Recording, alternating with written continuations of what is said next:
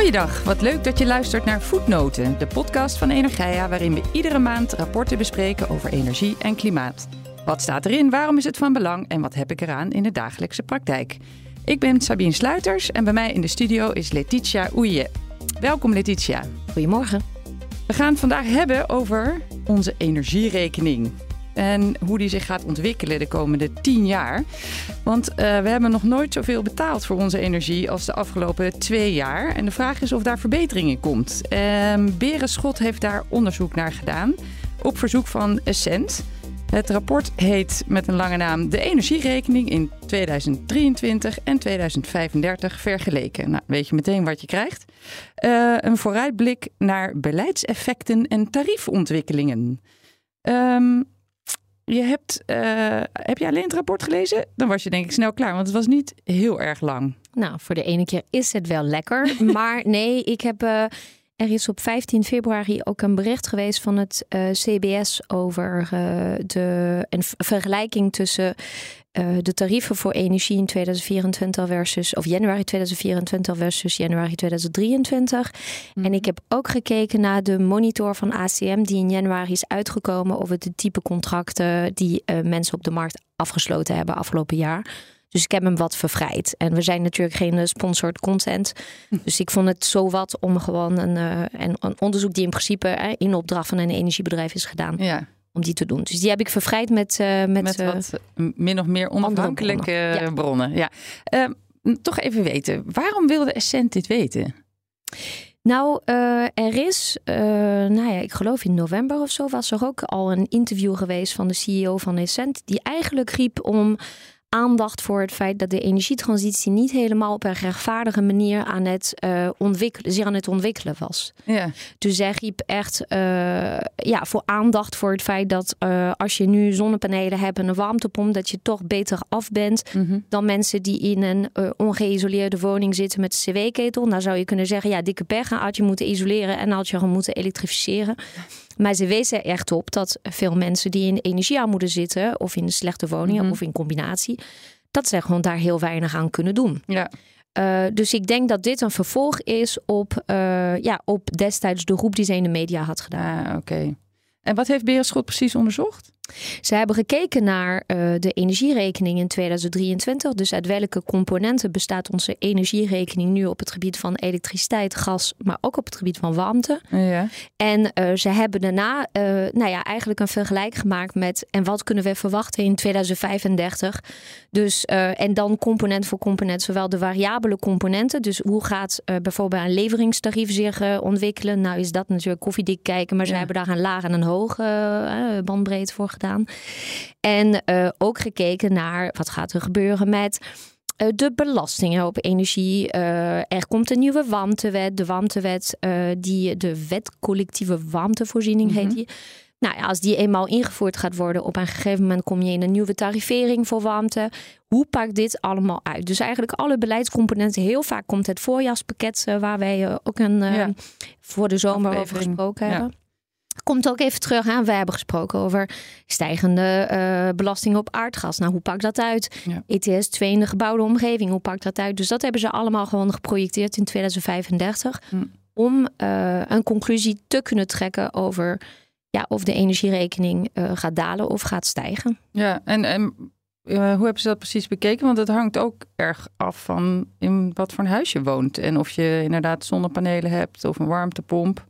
Ja, ze hebben ook zes uh, verschillende type huizen hebben zij, of uh, type situaties hebben zij uh, bekeken. En daar ben ik nu heel erg naar op zoek. Maar ja. ze hebben verschillen met bijvoorbeeld of je nou in een huis zit waar een cw-ketel nog zit. Of dat je zit in een huis met waar... cv-ketel en zonnepanelen. En zonnepanelen. Of dat je aan een warmtenet zit. En, en oh, je hebt ze wel? Oké. Okay. Nee, nou ik weet ze nog. Het waren grappige plaatjes. Een huisje met een, een cv-ketel inderdaad. En een huisje met zonnepanelen en een cv-ketel. Eentje met een warmtepomp en zonnepanelen. Eentje met uh, op een warmtenet. Nou, en dan ja. waren er geloof ik en nog waren twee zes, varianten. Dus er waren zes varianten. Ja, en dan hebben ze gewoon de varianten met elkaar vergeleken om te kijken van ja, hoe pakt bijvoorbeeld het stijgen van, uh, van belasting op aardgas, hoe pakt dat uit in uh, situatie A versus situatie B. Ja. Nou moet ik heel eerlijk bekennen, ik ga nu even biechten aan je, maar ik heb tot nu toe nog nooit mijn energierekening gelezen. en dat heb ik voor deze podcast dus wel gedaan. En ik schrok mijn hoedje, want dat ding was twaalf bladzijden. Ja, wat erg Sabine. Want als rapportenlezer neem ik elke maand aandachtig mijn energierekening door. Ja, ik geloof er dus helemaal niet Nee, nooit. en weet je, ehm, ergens is het natuurlijk wel aan teken dat ehm, er niet al te veel aan de hand is met je energierekening. Maar als de energierekening ineens 10, 12, 15 procent van je besteedbare inkomen is. Ehm, dan is er sprake van, van crisis. Want uh, dan zie je dat dat getal alsmaar stijgen. En je snapt niet waar uh, de kosten naartoe gaan. Ja. En je hebt ook het gevoel dat je daar niks aan kan doen. Precies en dat. En zoals je wil weten wat je daaraan kunt doen. Ja, zoals je weet, ik, uh, in het dagelijks leven doe ik iets met uh, energiearmoede en uh, warmtetransitie bij een gemeente. En ik heb een aantal mensen die voor mij werken, die zijn wijkenergiecoördinator, zoals het mooi heet. Mm -hmm. En die zijn in een wijk, die hebben dan een spreekuur. En dan komen mensen even langs met hun energierekening om te bespreken van waarom betaal ik zoveel? Kan ik mijn voorschotbedrag omlaag brengen? Wat zijn de consequenties daarvan? Ja. Energietoeslag aanvragen, hoe moet dat dan precies? Heb ik er recht op? Ja. Uh, nu is net een noodfonds energie. En nou, die is niet net, maar die is uh, gecontinueerd in 2023. Kunnen we straks ook over hebben. Nou, die komen ook vragen, heb ik er recht op? Maar je merkt dat, dat uh, ik heb dus onze energierekening van thuis heb ik ook even aan mijn man, heel rolbevestigend aan mijn man gevraagd. Uh, want hij is de enige die goed is met login en wachtwoorden. Dus hij heeft hem ook voor mij uitgeprint. En dan lees ik het en dan word ik er gewoon plaatsvervangend boos over. Van het is niet om er doorheen nee, te komen. Dit kan, hier kan dus echt een flinke verbetering ja. inkomen. Maak het begrijpelijk. Gewoon. Ja, en ik, ik ben als. Uh, Geef als... misschien een advies erbij. Wilt u uw energierekening omlaag? Doe dan dat A, en dat. B. Ja. ja. En ook uh, het feit dat, uh, en nu hè, probeert Berenschot natuurlijk aan. Ik heb trouwens de huizen, de, de type huizen heb ik teruggevonden. Maar um, Berenschot probeert nu iets van een gemiddelde daarvan te maken. Mm -hmm. Maar die is er gewoon niet. niet. Nee, dus dat is lastig. Oké, okay, um, nou, het rapport deelt de energierekening op in een aantal onderdelen. En ze, daar doen ze dan vervolgens aannames over. Zullen we maar gewoon beginnen? Doe maar. Induiken? Ja. Um, ja, ze delen het dus op in, in vaste kosten en kosten die samenhangen met je verbruik. Ja. En op welke kosten heb je nou echt grip als consument? Nou ja, je hebt uh, grip op uh, oh, twee dingen. Je hebt grip op de, in principe op je verbruik. Dus uh, ja. voor, nou ja, binnen een bepaalde uh, marge. Want uh, ja, je kan er ook voor kiezen om de verwarming ten alle tijden gewoon uit te draaien. Maar dat gaat dan weer ten koste van je, van je leefcomfort. Ja. Uh, maar het is wel zo, en dat heb ik ook gezien in onze energierekening. Je ziet wel dat wij maatregelen hebben genomen rondom het douchen van mijn dochter. Precies. Dat is echt wel, na de crisis in Oekraïne hebben wij thuis eventjes de duimschroeven aangedraaid. En dat zie je gewoon. Dus je kan minder lang douchen, de verwarming wat lager zetten. Dat zijn gewoon allemaal dingen die zoden aan de dijk zetten voor wat betreft het variabele deel van je energierekening. Mm -hmm. En uh, op dit moment, uh, zegt Berenschot, is, uh, 5, is 90 of 95 procent van je energierekening, 95 procent is een variabele deel. Dus het is een deel waar je echt wel iets aan kan doen. Oké. Okay. Nou, en dat heeft allemaal te maken natuurlijk met de prijzen voor hè, uh, elektriciteit en gas. De energieprijzen. De energieprijzen ja. en warmte ja. natuurlijk. Ja. Laten we daar maar eens mee beginnen, de, de elektriciteitsprijzen. Um, want volgens onderzoekers blijven die hoog. En dat verrast me wel, want in 2035 moet alle elektriciteit duurzaam zijn opgewekt. En ja, uh, zonne- en windstroom is nu al vaak uh, heel goedkoop. En hoe kan het dan dat die prijs zo hoog blijft? Nou, wij hebben een uh, tijdje geleden hebben wij uh, de merit order uh, uitgelegd in deze podcast. En dat is de manier waarop de elektriciteitsmarkt vormgegeven wordt. Mm -hmm. Wat je ziet is dat zon en wind wordt ingeboden tegen marginale kosten. Nou, de marginale kosten van een windmolen is nul. En van een zonnepark is ook nul. En, en zo dus bouw je gewoon je merit order op. En op, als je een vraag hebt die boven de aanbod, het aanbod aan duurzame energie komt, dan moet je gewoon andere uh, elektriciteitsopwek aanzetten. En dat is het moment dat je bijvoorbeeld op dit moment gascentrales aanzet of ja. kolencentrales. En uh, die roep je dan op. En uh, hun um, marginale kosten, dat is de kosten van eh, de aardgas. Mhm. Nou, plus het rendement dan. Want eh, het is niet van je gooit aardgas erin één en je krijgt één elektriciteit. Dat werkt gewoon niet zo. Je hebt gewoon een rendementsverlies erop. Ja. En je hebt natuurlijk ook wel de kosten van CO2. Want op aardgas en op eh, kolenproductie is gewoon CO2. En die gaat toenemen natuurlijk. Wat zeg je? Die gaat toenemen. Die gaat naar- toenemen, dat, is, dat is in principe wel Ja. het, het hele idee. En we hebben ook gezegd, de CO2-rechten die worden gewoon rap afgebouwd richting 2039. Dus op dit moment eh, in de merit-order is nog steeds aardgas. Ja. Ehm, in de toekomst, in een CO2-vrije eh, energievoorziening per 2040. Ja, alles is Eh, echt zo veranderd. Ja, Is dat wil 35 Europa nu. 40? Ja, in Nederland 35 is, 35. is eh, de elektriciteitsvoorziening CO2. CO2-vrij. vrij, Dus neutraal. In Ja. principe, in dat snapshot van Berenschot in 2035, heb je dus zon en heb je wind. En als je geen zon en wind hebt, of je hebt meer nodig dan wat zon en wind produceert, moet je dus een CO2-vrij Ja. elektriciteitsopwek aanzetten. Nou, we hebben het erover gehad. Wat ga je dan aanzetten? Een Ja, een, eh, ofwel een, eh, een elektriciteitscentrale op gas, ofwel waterstof. op, nou, op gas en dan zou je dan. CCS moeten toevoegen. Of je gaat bijvoorbeeld een biomassa-centrale doen, dan ga je ook CCS toevoegen, de BECCS. Ja, En of je gaat inderdaad eh, blauwe of groene waterstof in een gascentrale gooien. Nou, daar heb je of je ook hebt weer. hele grote batterijen of zo. Dat heb je ook. Dus nou ja, kort gezegd, Maar dat dat, is allemaal niet dus heel gratis. Ja. Nee. En, en ze verwachten dus dat, eh, ondanks dat zon- en windstroom heel goedkoop is tegen die tijd, alsnog zeg maar het opvangen van eh, de doenkelflauten. Ja. Het, het leveren van flexibiliteit. Ja, wordt. het leveren eh, van flexibiliteit wordt wordt, gewoon duur. Ja. En ze zeggen wel van ja, er zijn natuurlijk allerlei beleidsmaatregelen in de maak om ervoor te zorgen dat er gewoon dat flexibiliteit en dat dat gewoon even op een eh, zo slim mogelijke manier geleverd wordt vanuit de markt. Ja. Ze willen nu echt de risico's zoveel mogelijk hierop drukken met beleid of flex. Dat is een van die NPE-componenten die nog niet zijn ingevuld, maar wel aangekondigd. Ja, maar goed, eh, al in al eh, zullen de elektriciteitsprijzen gewoon hoog blijven. Ja, ze baseren zich overigens op scenario's. Hè? Want ja, niemand weet hoe het in de toekomst eruit gaat zien. Dus daar zit een soort bandbreedte in. En dan hebben ze gekozen voor het hoge en het lage scenario uit de CAF. Eh, wat hielden die ook weer in? Ja, ik heb eh, ook weer geprint hoe het nou zat in de CAF. En dat is in het eh, PBL, PBL's eh, geschreven. Dat is echt niet, niet er doorheen te komen. Maar goed, in tegenstelling tot de CAF in eerdere jaren... hebben zij in de CAF 2022 geen bandbreedte... maar alternatieve scenario's voor de prijzen gehanteerd. Ja. Omdat ze zeggen, er is zoveel onzekerheid... rondom de prijzen van CO2, van de energie. welke kant gaat de, de, de energiemarkt op, op Ja. geopolitieke vlak.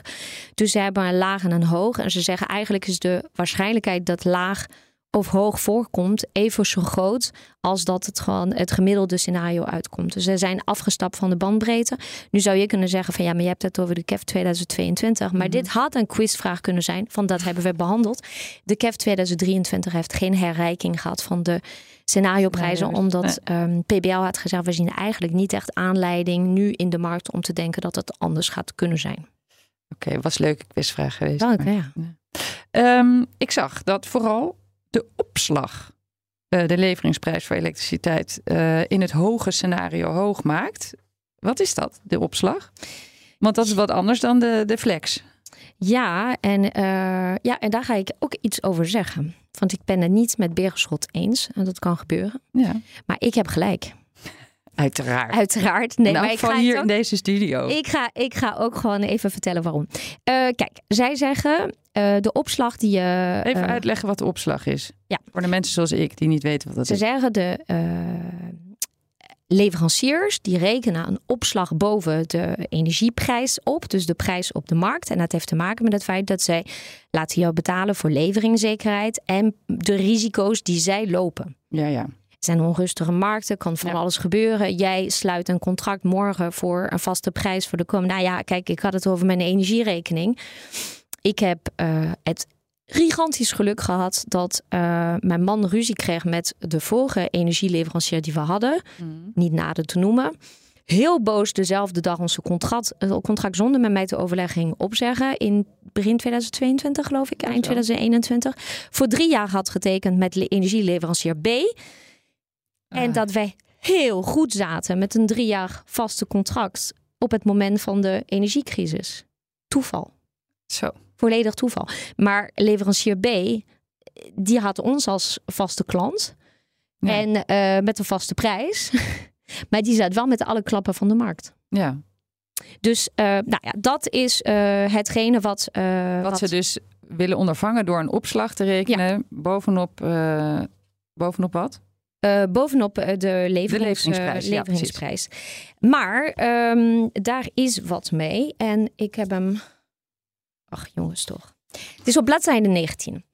En eigenlijk wat ze zeggen, ze zeggen van wij rekenen dat opslag um, als een. Uh, ze, ze, gaan eigenlijk kijken naar wat is de, uh, de prijs, de gemiddelde prijs op de dag marktprijzen. Mm -hmm. En daarvan zeggen ze, en dat gemiddelde, zeg maar, het verschil tussen dat en, de, en wat jij betaalt, dat is dus de opslag van de leveranciers.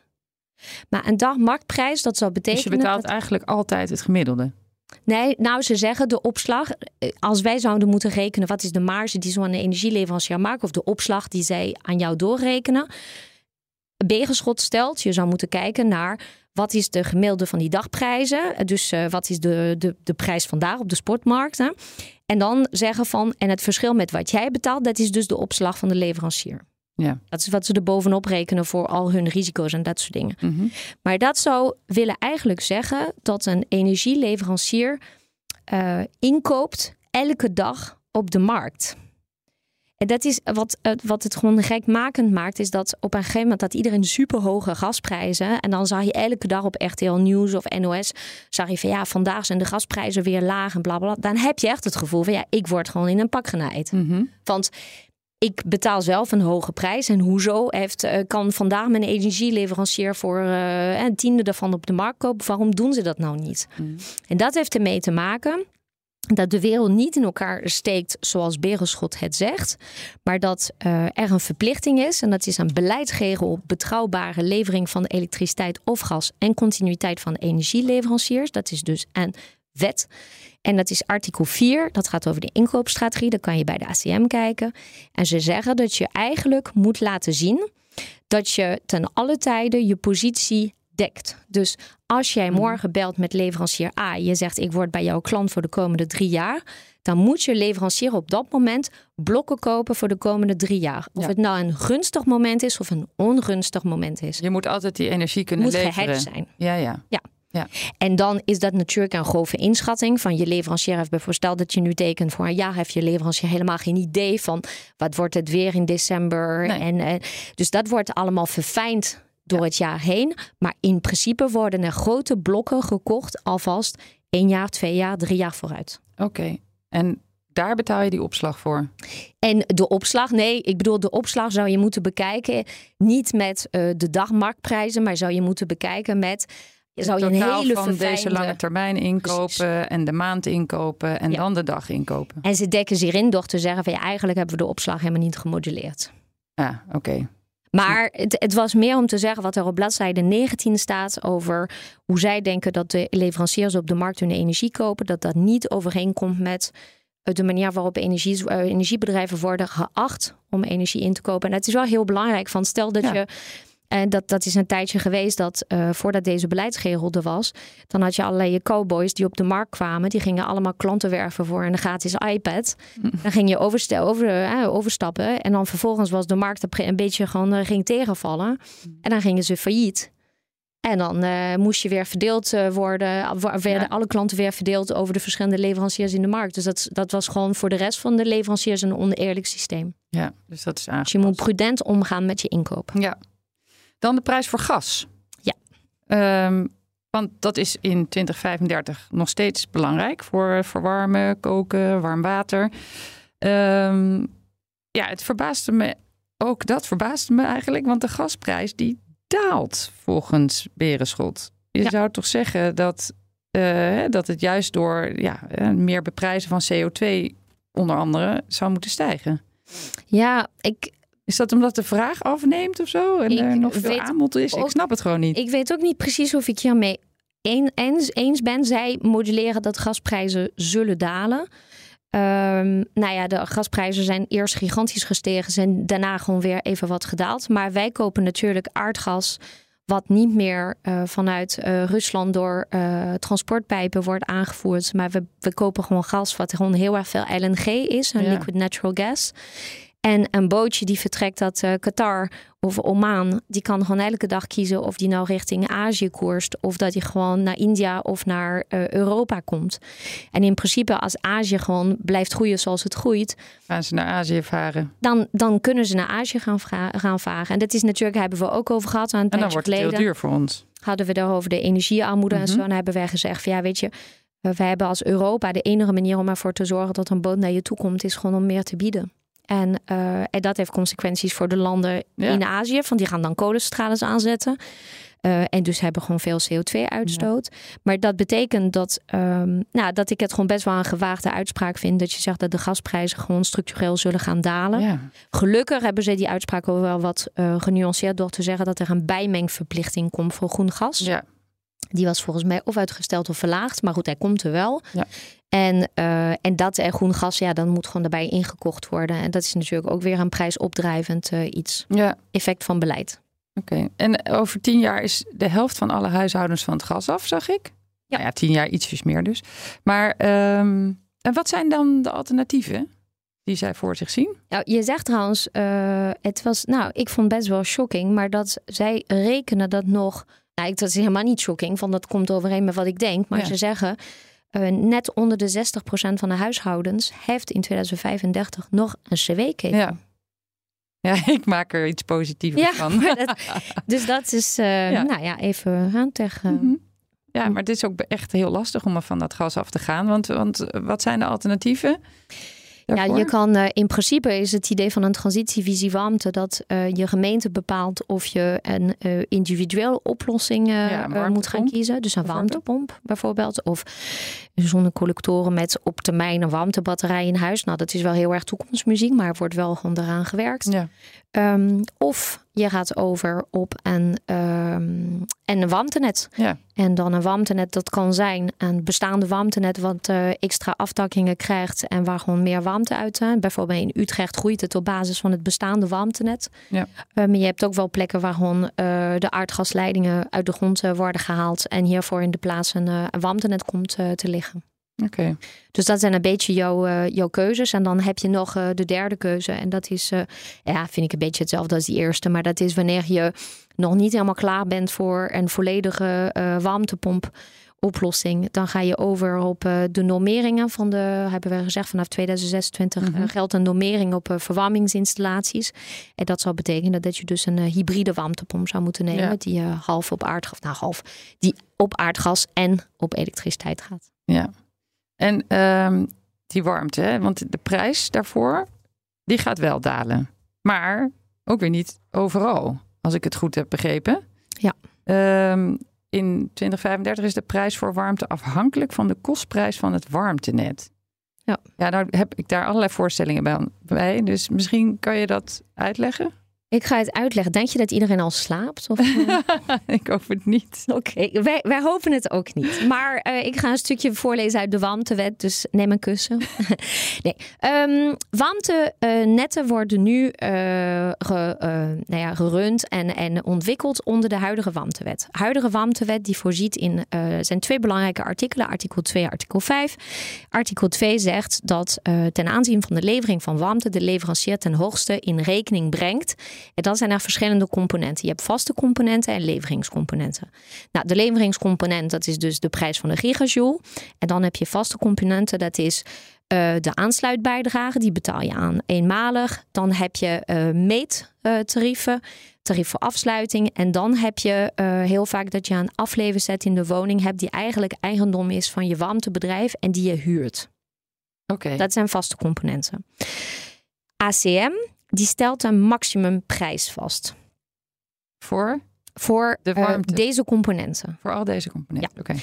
En uh, dat uh, maximumprijs kan per aflevertemperatuur verschillen. Is gebaseerd op de integrale kosten die een verbruiker zou moeten maken voor het verkrijgen van dezelfde hoeveelheid warmte bij het gebruik van gas als energiebron.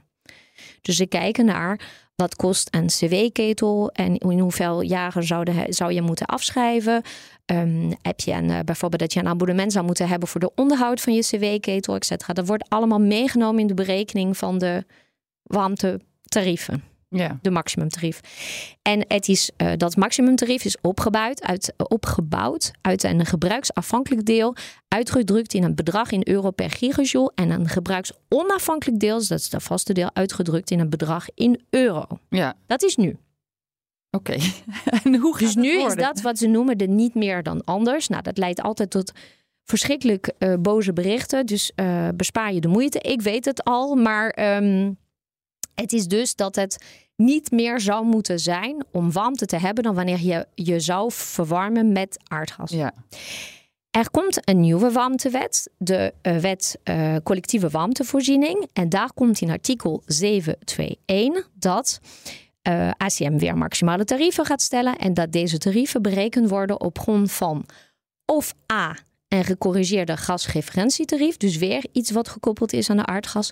Of B, een kostengebaseerd referentietarief, inclusief en door de ACM vast te stellen redelijk rendement. Wat bedoel dus, ik ermee? Dan wordt de warmte afhankelijk van de kosten hoe duur het is om het op te, om het te maken. Om het te maken en om het net aan te leggen, et cetera, et cetera. Dus eigenlijk wat er komt, daar komt een stapsgewijze implementatie. Dus het is niet pas boom per 2000, wat is het, 25 gaat het zo. Mhm. Maar ACM gaat alle energie, of, eh, warmtebedrijven vragen naar organisatie, boekhouding, et cetera, et cetera. Zodat ze goed kunnen onderbouwen. Wat kost het dit bedrijf om nu warmte te leveren aan wijk A? Mhm. En uh, hoeveel rendement vinden wij en acceptabel rendement? Ja. Dus dat. Dus het kan gebeuren dat je straks uh, een nieuw aangelegd warmtenet hebt die een relatief duurdere bron heeft en dus een hogere tarief zal rekenen dan een bestaande warmtenet. Ja. Dus je dus kan in wijk A zijn en meer betalen dan iemand die in wijk B is. Dus als je gaat verhuizen, moet je even heel goed kijken. checken wat voor warmte, warmte is dit. Eigenlijk. Ja. Oké, en ligt er al één of komt er binnenkort één? En wat is dan een goedkope en wat is dan een dure bron? Ja, dan, nou, dat is uh, volgens Berenschot bijvoorbeeld dat je zegt van, uh, nou in deze wijk is het restwarmte of afvalwarmte, dan is het laag. En in een andere wijk is het aquathermie of e-boilers en dat is hoog. En ik vind hem omdat ingewikkeld. Omdat die technieken nog niet ver ontwikkeld zijn of zo? Nou, uh, omdat je bijvoorbeeld combinatie van dingen moet hebben. Dus dat je, uh, stel dat je zegt van, uh, ik pak het voorbeeld van, van nagelen. Vind ik een mooi voorbeeld. Mm -hmm. Nou, in nagelen hebben ze zonthermie op de daken en hebben zij een warmteopslag in de grond. Nou, dus je hebt twee componenten nodig om de aardgaslever, of sorry, om de warmtelevering te doen. Mm -hmm. Nou, denk ik niet dat het in nagelen duurder is dan in andere projecten, maar dat is om te laten zien hoe de verschillende onderdelen gewoon bij elkaar heen werken. Welke ja. opties heb je? Als je een e-boiler hebt, nou, ze zeggen nu de e-boiler zou het gewoon duurder maken, maar je zou ook kunnen zeggen dat je de e-boiler laat alleen eventjes uh, koken wanneer sprake is van lage elektriciteitsprijzen. Dus ik vind dat ze een beetje snel door, de, door bocht de, bocht gaan. gaan. Kort. Ja. En Kort snel. Door de bocht. Heel snel. Gierend door de bocht. Ja, dus, uh, dus dat. En uh, dus zeggen ze van ja, in principe gaat er een daling komen van de leveringskosten voor warmte, maar de vaste leveringskosten voor warmte zullen stijgen. En, en dus ja, oké. En ja, want ik vond het ook lastig om die prijzen te vergelijken voor gas en warmte. Nee. Is het nou goedkoper in 2035 om op aardgas te verwarmen dan uh, zeg maar met een warmtenet? Ja, ik, ik, ik, ik zie daar geen uh, duidelijke conclusies. Wel zeggen ze dat je uit alle, alle slechtste af bent volgens hun berekening met hun aannames. Dus ja. alsjeblieft met een korreltje zout. Uh, zeggen ze als je een cw-ketel hebt in een ongeïsoleerd huis. Dat is eigenlijk ja. het allerslechtste scenario. Maar de warmtenetten die volgen wel kort erop.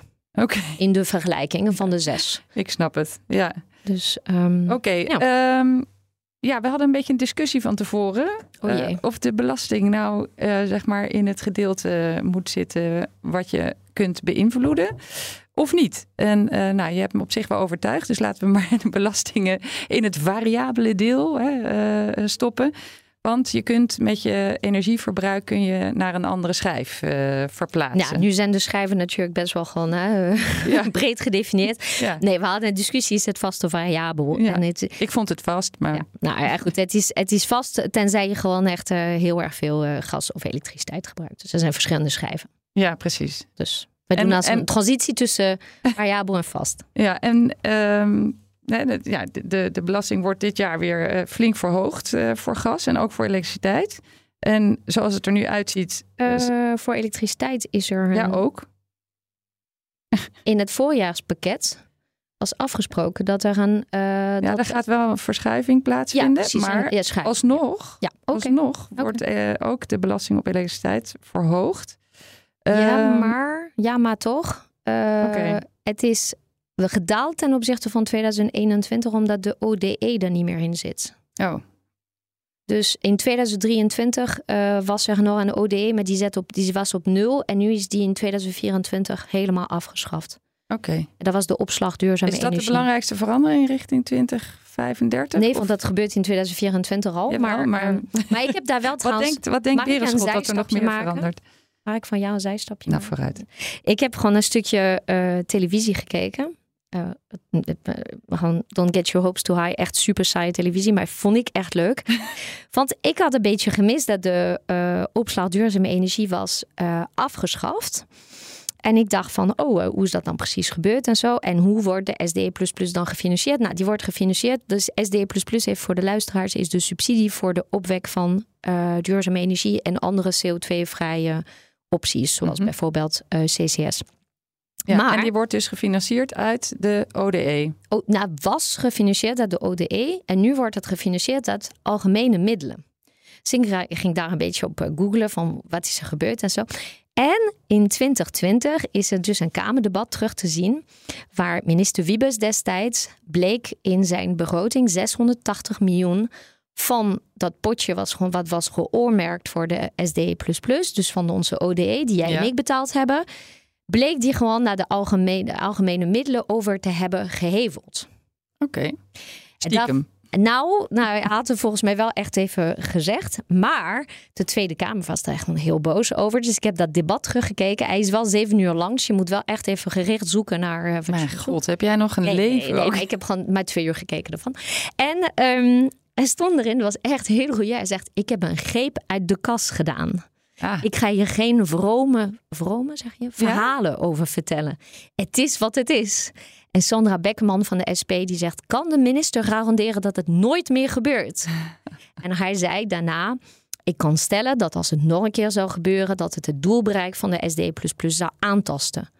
Maar dus dat hij zegt van ja, nu konden wij het doen omdat uh, de SD had nog steeds gewoon, uh, was net zo efficiënt gebleven. Ja. Maar dat als we dat nog een keer zouden doen, dat het echt niet meer zou kunnen. Oké, okay, dus nou, destijds, er, wordt, er nou, wordt wel meer ge, gepakt uit de SDE.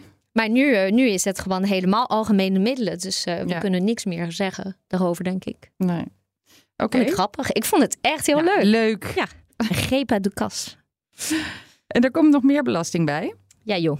Want uh, er komt een nieuwe CO2-belasting richting 2035 ja. voor de gebouwde omgeving.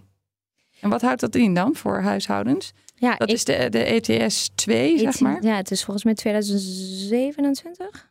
Ja, zou kunnen. Ik weet het hmm. niet exact. Maar, maar uh, ja, voor mij is het ook niet helemaal duidelijk. Maar volgens mij wordt er in de gebouwde omgeving gekeken naar uh, uh, um, kilo CO2-uitstoot per dus type, denk ik, warmte en, en isolatie van je, van je pand. Dit is echt vanuit Europa, moet nog doorvertaald worden in uh, Nederlandse ja, dus het is nog onduidelijk. Ze gaan gewoon kijken wat voor een type huis woon je ongeveer en ja. hoeveel CO2-uitstoot heb je dan. En daar ga je dan vervolgens een prijs voor betalen. Ja, en dat zou dan weer gewoon een impact kunnen hebben. We hadden het net over bijvoorbeeld bepaalde warmteoplossingen waarvan we zeiden van oh, dit zou best wel duurder kunnen zijn. Maar als dat betekent dat je volledig CO2-vrije warmte hebt, zou je kunnen hebben dat je gematst wordt op, je, uh, op de CO2-heffing, wat er gewoon per pand nog komt. Ja. Maar hoe dit uit gaat pakken en hoeveel pijn het gaat doen en de, of Weet de invoering in één klap is, zo, dat is voor mij nog echt een beetje koffiedik kijken. En wat zegt uh, Beerschot dan? Die denken dat de, ja, er komt iets bij, dus het zal het gewoon duurder maken.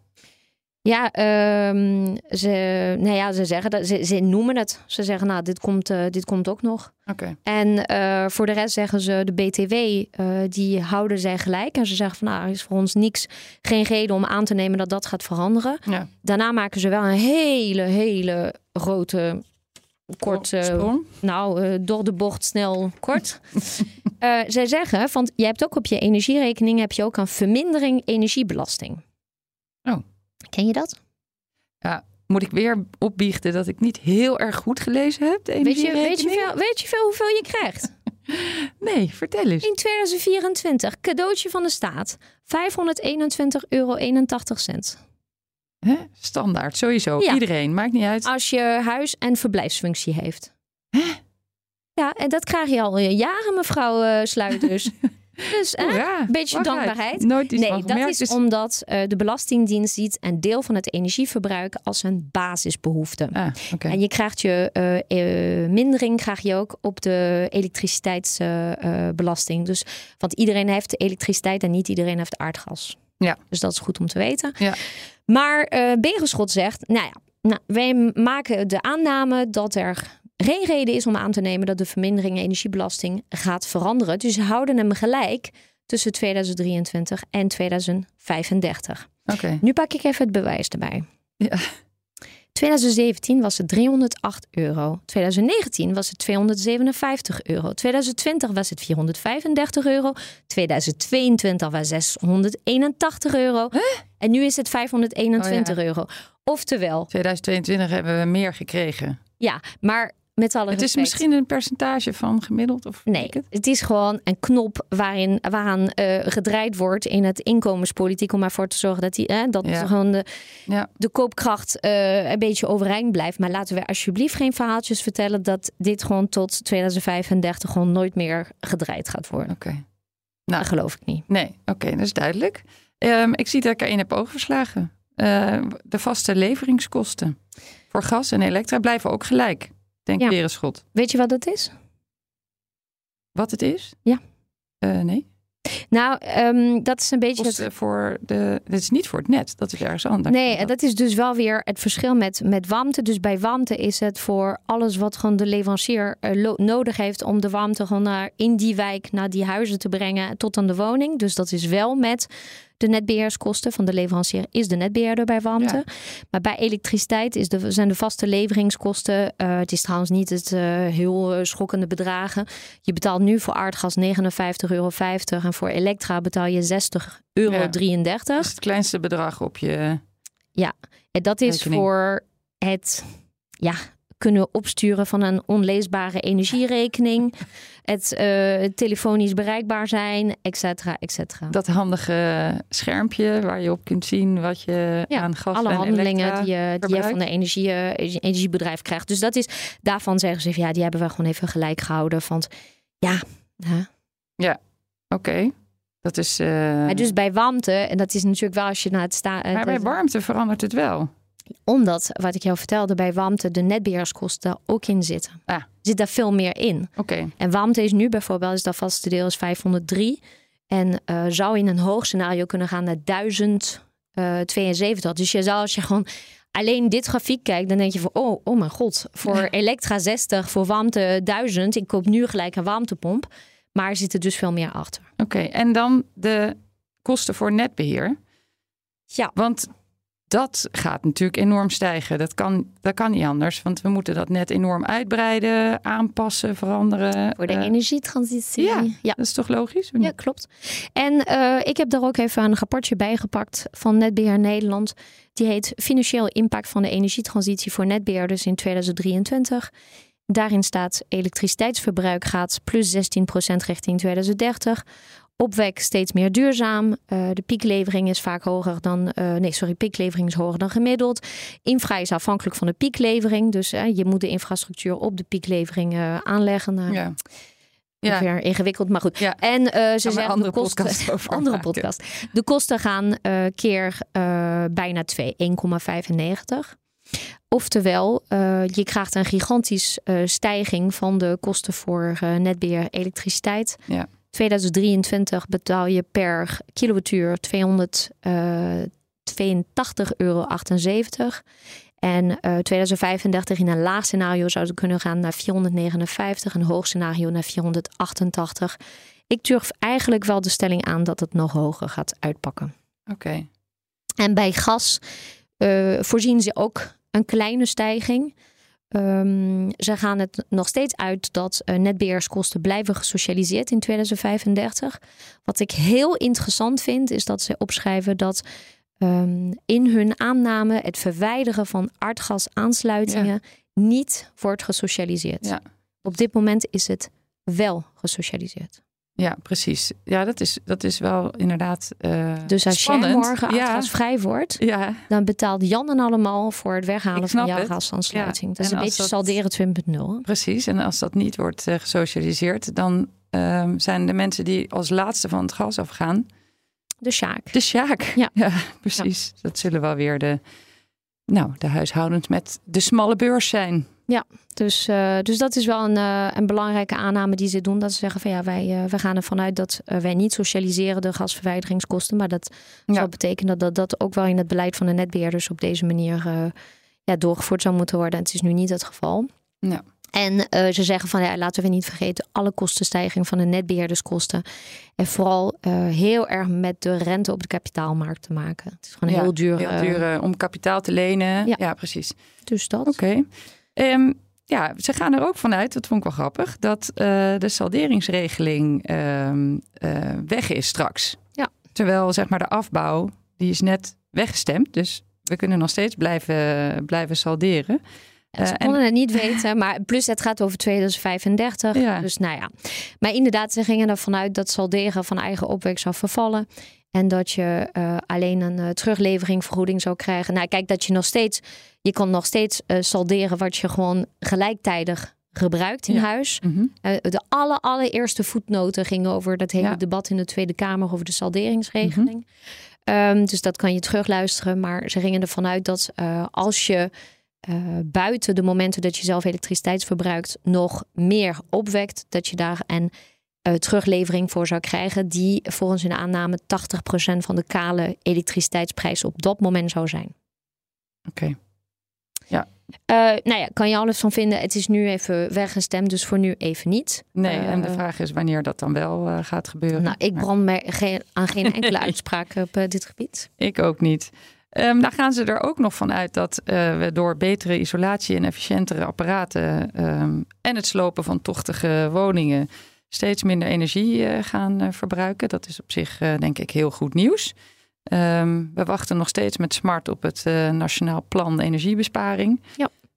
Um, ja, volgens mij zijn we ze allemaal langsgelopen nu. Welke van deze onderdelen is nou het meest bepalend voor hoe hoog je energierekening is? En, en maakt het ook nog uit, ja, maakt het ook nog uit wat voor een type contract je hebt? Het maakt onwaarschijnlijk veel uit wat voor type contract je hebt. En ik heb uh, ik dacht, ik even, even voor de leuk. Ja, dus een dynamisch, een vast of een variabel. Ja, en, en hoeveel gebruik je? Met hoeveel mensen woon je in huis? En ik had ergens een. Uh, oh ja, ik heb in een rapport van uh, CBS, geloof ik. Mm -hmm. mm, misschien is dat CM. Nee, CBS. CBS. Heb ik nog gekeken naar uh, wat is eigenlijk wat betaal wat is een beetje de spreiding tussen wat mensen betalen op dit moment? Ja. En CBS zegt van je kan op dit moment mensen hebben die een uh, huishoudens hebben die dan in hun eentje wonen, één persoon in een, in zijn eentje in een klein appartement, wat goed geïsoleerd is met een lage of een goed, goed, goed gunstig contract. Dan zit je rond de 800, 840 euro per jaar. Ja.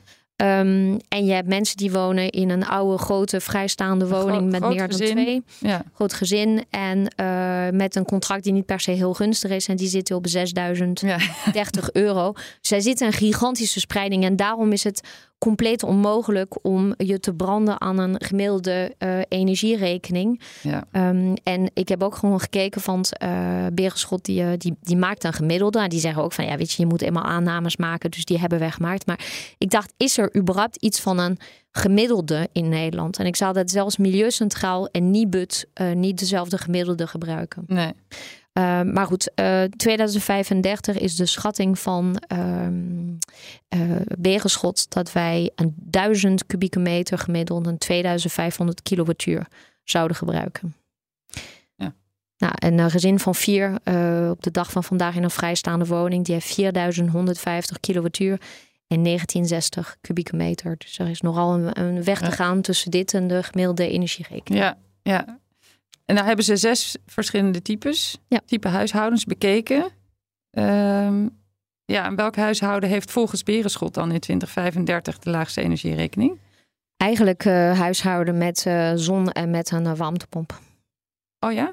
Volgens dus mij toch? Niet op, een, maar niet op een warmtenet? Nee, nee, nee, warmtepomp. Oké, een warmtepomp. Dus de individuele oplossing. Ja.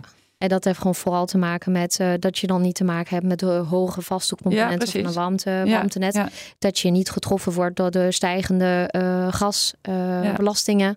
Uh, en het enige wat je dus voor je kiezen krijgt, zijn de netbeheerskosten voor elektriciteit. Ja. Ehm, nou ja, en deze mensen zijn natuurlijk geneigd om, geneigd sorry, om een ehm, dynamisch contract af te sluiten. Van dat, dat loont ook.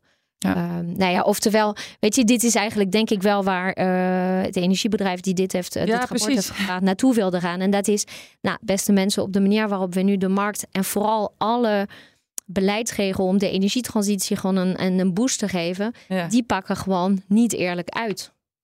Dus je bent beter af wanneer je je eigen huis hebt, waar je gewoon zelf kiest dat er zonnepanelen op het dak ja. komen.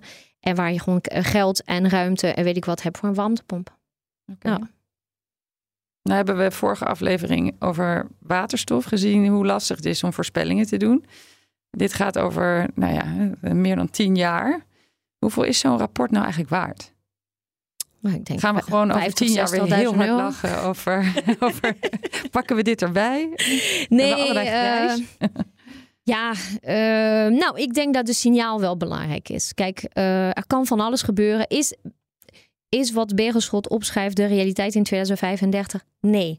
Gaat het bijdragen aan en bewustwording bij de politiek en beleidmakers over het feit dat er op dit moment gewoon geen eerlijke gang van zaken is in de energietransitie en wat je kan doen aan je energierekening? Ik hoop het. Ja. Dus dit is echt een bewustwordingsinstrument.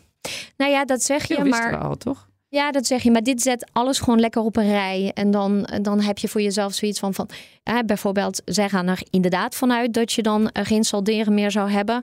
Nou, en toch pakken ze de cijfers daarbij en zeggen ze van toch zijn de eigenaren van zonnepanelen helemaal niet zo zielig. Uh, Dus zij, zetten gewoon dingen netjes op een rij. En dus ik vind het gewoon, ik vind wat dat betreft echt een, een waardevol rapport om voor politieke partijen door te nemen. Ja. En zeer ervan bewust te zijn dat wij inderdaad van kijken, dat is, vond ik het aller, allerbelangrijkste wat Berenschot heeft opgeschreven. Ze zeggen 2023, uh, eh, dat was in de position, er was ook een position paper bij dat rapport. En ze zeggen eigenlijk in 2023 hebben we ingegrepen in de energiemarkt, omdat de energiemarkt gewoon uit de hand was gelopen qua prijzen. Er is een tijdelijk verlaging BTW geweest op energie in 2022 al ingezet. Energietoeslag voor de laagste inkomens. Het noodfonds als een privaat fonds is opgericht samen met de energieleveranciers. Energieprijsplafond hebben we ook besproken. Tegemoetkoming voor blokverwarming, die trouwens voor heel veel huurders nog uitbetaald moet worden. Dat is mm. echt schandalig. Uh, geld voor maatregelen voor mensen in energiearmoede, de fixers, dat soort dingen. Dat was een ingreep omdat men vond dat het ja, dat het gewoon vorm nam wat gewoon absoluut niet de bedoeling was. In 2035 is de hoge energierekening niet toe te wijden aan de markt, hmm. maar aan de maatregelen die de overheid heeft genomen om ervoor te zorgen dat wij de energietransitie doorgemaakt hebben. Ja, precies. Dus het is 2023 effect van de markt, ja. 2035 effect van het beleid. Ja. En waar je in 2023 kon zeggen, wat is het echt superzielig dat sommige mensen door de oorlog in Oekraïne, die daar niks aan hebben kunnen doen, nu een hoge rekening hebben, waar gaan ze gewoon even helpen? In 2035 kan je moeilijk zeggen, nou iedereen die een cw-ketel heeft, krijgt van ons geld. Van het hele idee was, we gaan van het aardgas af. Ja. Dus um, Begelschot geeft ook vier denkrichtingen van ja, wat zouden we dan kunnen denken? Dus ze doen een eerste aanzet voor een, uh, voor een interessant Kamerdebat. En ze zeggen van ja, laten we even nadenken. En dat vond ik wel goed. Ze zeggen in de NPE uh, is verduurzaming van de energievoorziening en betaalbare energierekening zijn allebei een publieke waarde. Ja. Uh, nou, je weet nog dat we zeiden van ja, zou moeten we wegen Duurzaam, van betaalbaar, ja, rechtvaardig, ja, participatief, bla bla. En ze zeggen nou, de, de denkrichtingen. Je zou kunnen zeggen ik oormerk de energiebelastingen voor de woningverduurzaming. Dus eigenlijk Ja. wat eh, met de ODE was richting de SDE++, dat je zegt alles wat aan de energiebelasting binnenkomt, gaat dan weer uit in eh, versnellen van verduurzamen van huurwoningen of uitbreiding van de ISDE-subsidie, et cetera, et cetera. Ja. Eén optie. Dan moet je geen greep uit de kast doen. Ehm, twee, je zou kunnen zeggen, we, bepak- we beperken de, de stijgende net- netwerkkosten door meer te investeren in energieopslag bij huishoudens, eh, hubs, gemeenschappen en dat soort dingen. Dat vind ik een verkapte roep om subsidie voor Voor thuisbatterijen. ja, duidelijk. Vind ik wat van. Ja. Eh, drie. Flexibiliseer de so- gesocialiseerde netbeheerskosten. Die vond ik wel interessant. Ze zeggen, dat heeft eh, België ook en Spanje ook, dat je eh, flexibele nettarieven gaat maken om de piekvraag zwaarder te belasten. Dus mensen die echt ongelooflijk veel piekvraag veroorzaken, Mhm. om te zeggen, ja, dan betaal je maar meer voor je netbeheerskosten. Van jij bent best wel een last voor het Maar systeem. piekvraag of piekaanbod? piekvraag. En je zou het ook voor piekaanbod Ja. kunnen doen. Ja. Dan krijg je het omgekeerde salderen eigenlijk.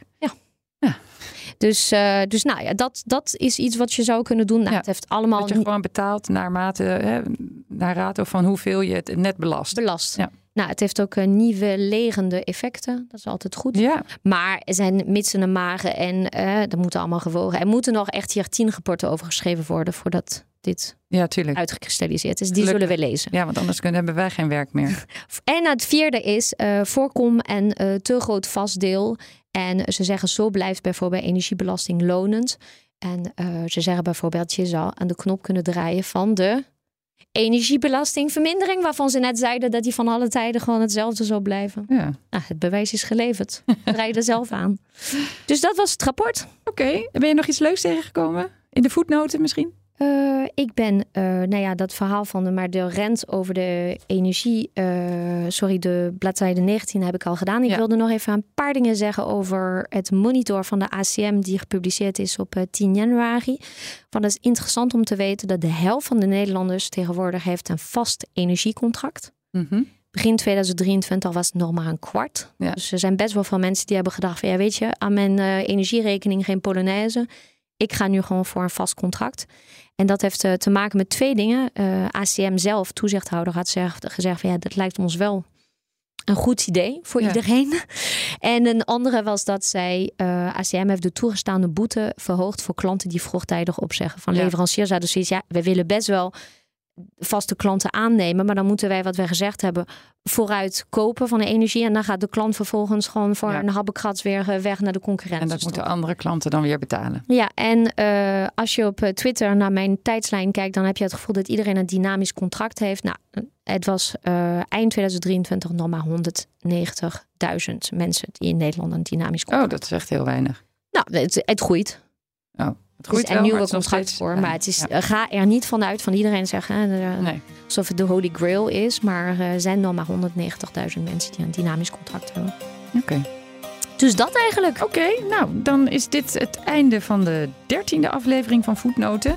Dankjewel Letitia voor je heldere uitleg. Over een paar weken zijn we weer terug met een nieuwe aflevering. Heb je een vraag of een opmerking naar aanleiding van deze aflevering? Laat het ons dan weten via de socials.